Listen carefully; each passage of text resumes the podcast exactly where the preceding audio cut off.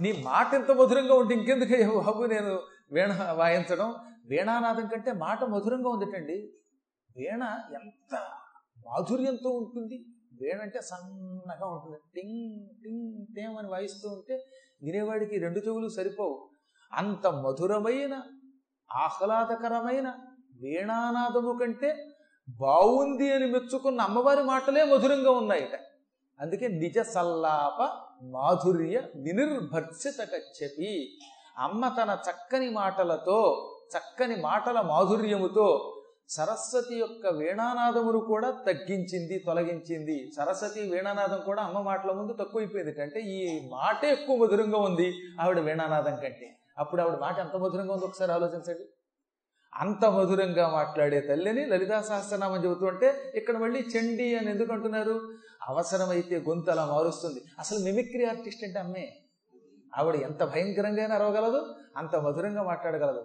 మధ్య మధ్యలో గొంతుకులు మార్చాలండి మిమిక్రీ చేయాలి. చేయకపోతే పౌరాణికుడు కాదట.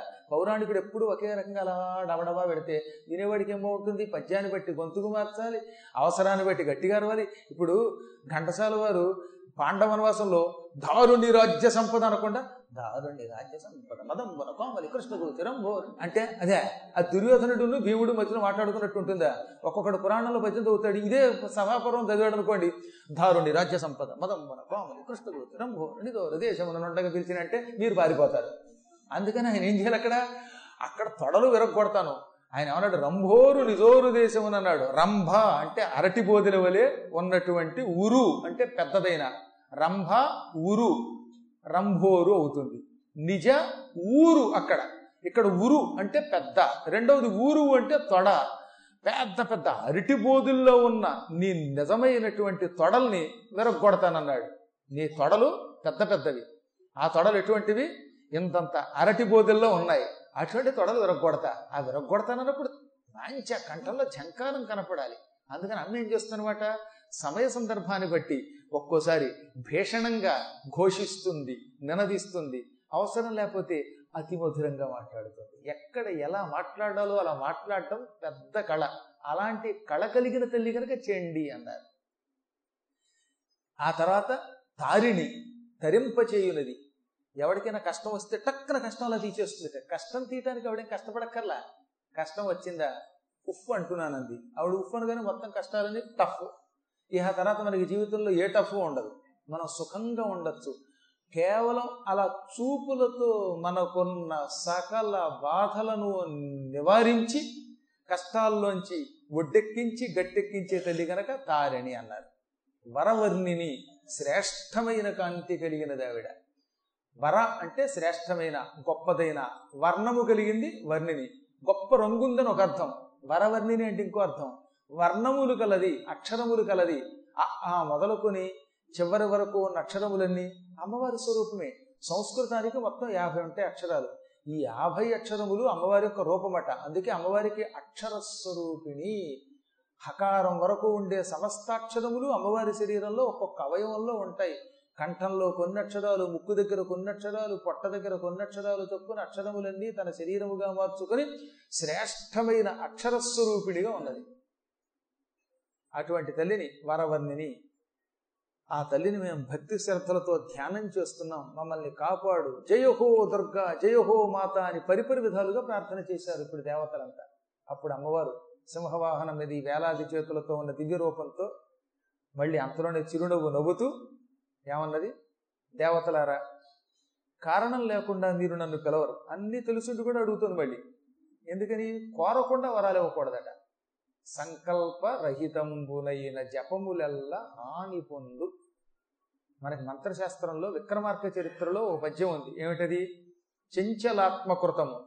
సంకల్ప రహితంబు అయిన జపములెల్ల హాని పొందు మనిషికి మనస్సు నిలకడగా లేకపోయినా సంకల్పము చెప్పుకోకపోయినా ఆ జపం వ్యర్థం. కాబట్టి ఇప్పుడు మనం పూజ చేస్తున్నప్పుడు ఏం చేయాలి? ముందుగా మనస్సు అక్కడే ఉంచుకోవాలి. నిలకడగా ఉంచాలి. లగ్నం చెయ్యాలి. అటు ఇటు పానివ్వకూడదు. ముందు మనస్సుని లయం చెయ్యాలి. తర్వాత రెండోది సంకల్పం చెప్పుకోవాలి. అందుకే ప్రతిరోజు మీరు గుళ్ళోకి వెళ్ళినప్పుడు ఆచమనము చేయించి సంకల్పము చెప్పిస్తున్నారు. సంకల్పం లేకపోతే ఆ జపం వ్యర్థమని చెప్పారు. చెంచలాత్మకృతము సంకల్పరహితంబునైన జపములల్లా హాని పొందు సంకల్పం లేకపోతే అమ్మవారు ఉన్నా ఏం చేయదు నీకు ఒక కోరిక లేకపోతే ఊరికే ప్రత్యక్షమై తథాస్తు వెళ్ళిపోతుంది. అమ్మ ప్రత్యక్షమైందండి. మీరేం మాట్లాడలేదు. ఏం కావాలంటే నాకేం వద్దంటే వెళ్ళిపోతుంది. కావాలంటే ఇస్తుంది. అమ్మ మనం కోరితే ఇస్తుంది. అందుకే మనం కోరడం కూడా చేతగాని వాళ్ళం కనుకే శంకరుడు ఏమన్నాడు? నువ్వు నిజంగా కనపడితే కోరడం మర్చిపోయేలా ఉండిపోతాం ఏం కోరుకోవాలో తెలియదు. కాబట్టి యథాయోగ్యం తథాకురు అన్నాడు ఆయన. ఆయన అంత తెలివైన వాడు గనక బాబు ముందే చెబుతున్నాం తల్లి నువ్వు ప్రత్యక్షం అవుతావు అప్పుడు మేము మాట్లాడడం చేతకాని వాళ్ళం కోరుకోవడం చేతకాని వాళ్ళం. అప్పుడు మేము ఏదో పిచ్చి కోరిక కోరుతామేమో అసలు కోరమేమో.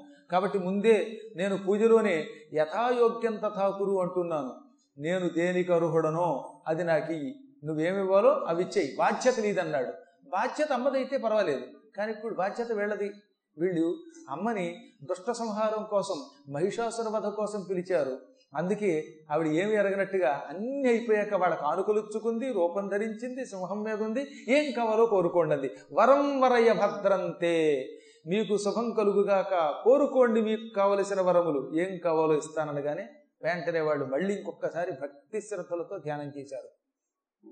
ఉద్యద్భాను సహస్రకాంతిం అరుణక్షౌమాం శిరోమాలికాం రక్తాలిప్తపయోధరాం జపవటీం విద్యాం అభీతిం వరం హస్తాబ్జై దధతీం త్రినేత్రవిలసద్వక్రారవిందశ్రియం దేవీం బద్ధహిమాంసురత్నముకుటాం వందే అరవిందస్థిత.